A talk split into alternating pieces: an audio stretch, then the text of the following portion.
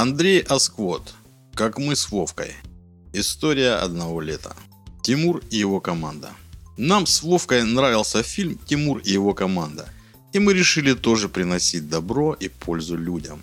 Пусть бабка с дедом знают, что от нас польза может быть, говорил я Вовке. Мы вот сейчас пойдем и наделаем добрых дел. А что мы наделаем, спросил Вовка. Ну не знаю, давай с наших начнем. Посмотрим, чем помочь надо. Дед с бабкой ушли в поле, приносить пользу колхозу. Мы же прошлись по огороду, заглянули в дом. Вроде, на первый взгляд, в нашей помощи ничего не нуждалось. Я тут слышал, как бабка деду жаловалась, что котов много развелось.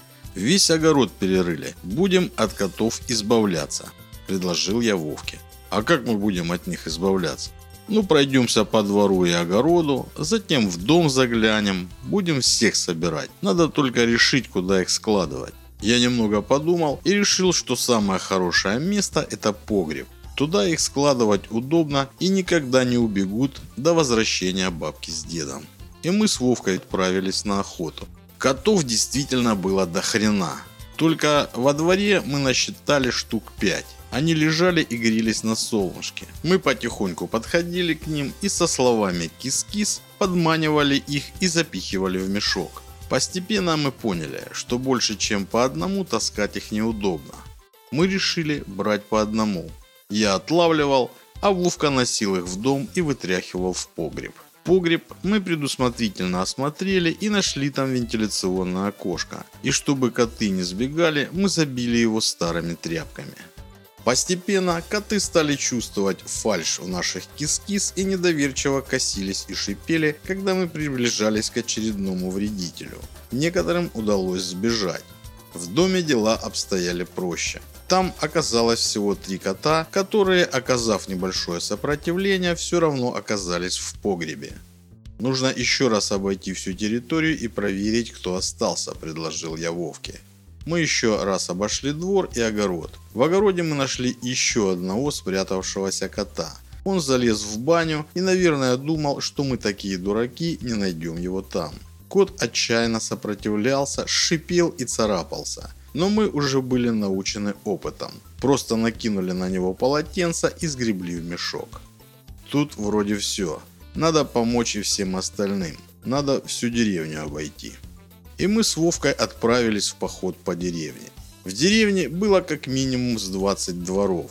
И даже если представить, что в каждом есть хотя бы один кот, то это уже немало. Мы точно не знали, сколько нужно котов на двор, чтобы это было нормально, но решили собирать всех, кто попадется под руку. Бабка с дедом потом сами разберутся и оставят столько, сколько нужно. Что они будут делать с остальными, это уже не наше дело. Мы и так провели огромную работу по зачистке деревни от расплодившихся котов.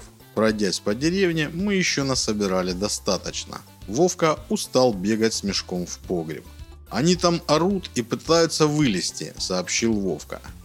«Ничего, ничего, так им и надо. Будут знать, как плодиться.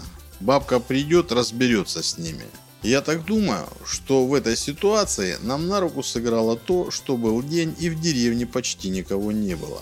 Все были кто где. Поэтому нам ничего не мешало заниматься добрым и полезным делом. На все про все у нас ушло меньше трех часов, и мы порядком уставшие с последним котом отправились домой. Я так думаю, что мы не всех поймали, нескольких я видел на деревьях. Конечно, скорее всего коты не хотели, чтобы их зачищали и прятались кто как мог. Но тем не менее, я считал, что большую часть нам все-таки удалось обезвредить. Мы зашли с последним котом в дом. Из погреба раздавался шум, как будто гудело несколько сирен. Мы запихнули последнего вредителя в погреб и, довольные собой, пошли ждать возвращения бабки с дедом. Мы сидели на крыльце, когда они появились. Что такие довольные, никак учудили чего? не ответили мы с Вовкой. А что из царапанной с ног до ушей? Опять по деревьям лазали? Мы баб Тимур и его команда, ответил Вовка. Эвана как? И что натворили вы со своим Тимуром? Прошу пройти в дом, предложил я бабке с дедом войти. Ой, дед, Что-то, наверное, иди первым. Мне уже страшно. Бабка не осмеливалась войти первой. Дед пошел, следом за ним бабка и мы как завершение группы. «А чё это так гудит?» – недоверчиво покосился на нас дед. «Вредители», – пояснил Вовка. «Какие такие нахрен вредители? У нас только два вредителя, это вы». Бабка не поверила в то, что это вредители, и проследовала на кухню, где был люк в погреб. «Это отсюда», – заметил дед. Бабка прислушалась. «Вы там что, кота закрыли?» «И, кажется, ни одного», – добавил дед. Дед наклонился, чтобы открыть погреб. «Я бы не советовал», – успел только подумать я, а вслух сказать не успел.